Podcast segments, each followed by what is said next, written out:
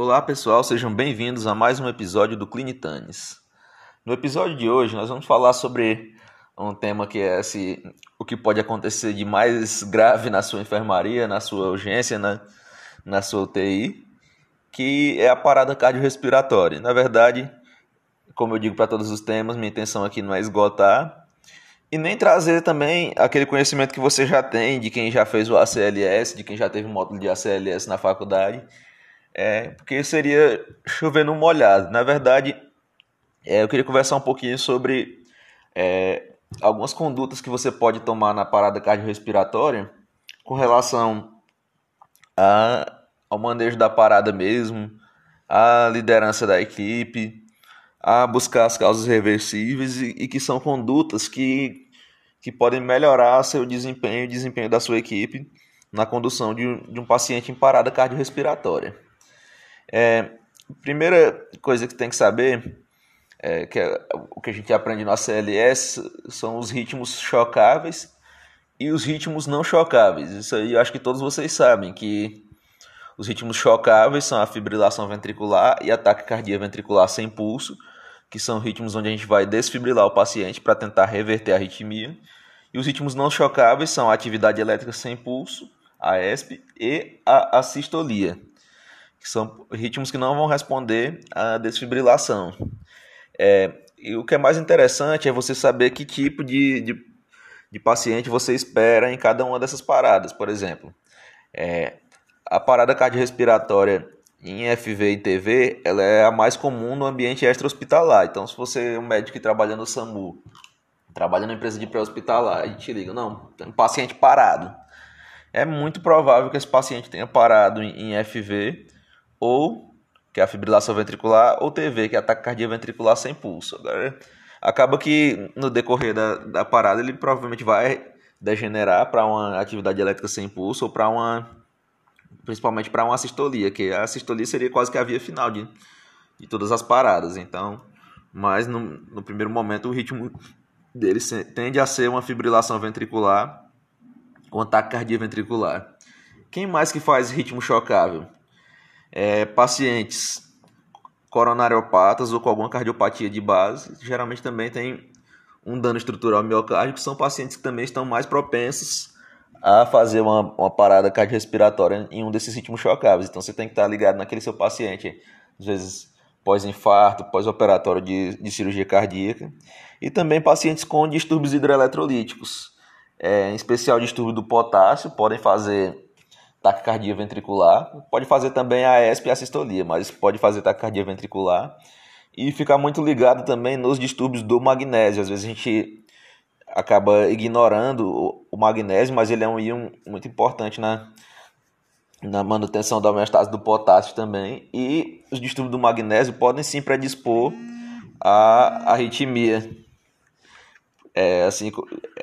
Dependendo do distúrbio do magnésio, pode fazer aquela arritmia que acontece na síndrome do QT longo, que é a tossadia poantes, que é um tipo especial de taquicardia ventricular que geralmente degenera para FV. Então, ficar muito ligado nesses pacientes com distúrbios do magnésio, manter sempre reposto magnésio. Inclusive, na tossada de Pontes, é um paciente que responde bem ao magnésio. Ele sai da parada repondo magnésio. Então, isso é bem interessante. E, então, esses pacientes, são pacientes muito graves, mas que você tem o que fazer ali de imediato, que é o choque para eles. Agora, o outro grupo de pacientes são os pacientes que vão parar nos ritmos não chocáveis, que aí é uma situação um pouquinho mais complicada. É o que é mais comum no paciente intra-hospitalar que não seja cardiopata. É o paciente que vai parar por hipóxia, é o paciente que vai entrar num daqueles 5Hs e 5Ts, né? Que aí entra hipóxia, entra acidose, entra distúrbio do potássio, tromboembolismo pulmonar, também pode fazer parada em assistolia em AESP. E o que eu acho interessante desses pacientes é você prever qual o seu paciente que tem maior risco de evoluir para uma parada cardiorrespiratória. Geralmente o paciente que está na terapia intensiva é o paciente mais invadido, o paciente entubado, que requer altos títulos de droga vasoativa. Então esse é o paciente que está nesse momento o mais invadido possível, e você tem que fazer toda a propedêutica para imaginar que ele pode parar e por que que ele parou. Porque aí você vai conseguir abordar ele de forma adequada. Então, o que que você vai fazer para esse paciente? É interessante você rodar, por exemplo, uma gasometria. Se for um paciente que já tem dispositivo invasivo como um acesso venoso central, uma PAI, você pode rodar. A gaso pode ser até venosa durante a parada. Isso é uma dica mesmo off-label. Mas assim, na gasometria você vai ver distúrbio hidroeletrolítico, vai ver se o paciente está hipoxêmico, apesar disso você consegue ver na história clínica, vai ver, pode ver distúrbio hidroeletrolítico, embora a gaso não seja tão fidedigna para isso. Então a gasometria pode te dar muitas dicas. O seu próprio monitor, seu próprio ventilador pode trazer dicas, porque assim, esse é um paciente que, se você não encontrar a causa base da parada cardiorrespiratória e tentar reverter, ele é um paciente que não vai voltar. Se é um paciente que parou em hipóxia por um edema agudo de pulmão, por exemplo, se você não entubar ele, ele vai morrer, não vai responder às manobras de reanimação. Se for um paciente que parou em acidose, aí você tem que fazer o bicarbonato para reverter aquela acidose, que também se não fizer ele não vai retornar. Então são pequenas minúcias que fazem você obter um melhor sucesso, um melhor rendimento no manejo da parada cardiorrespiratória.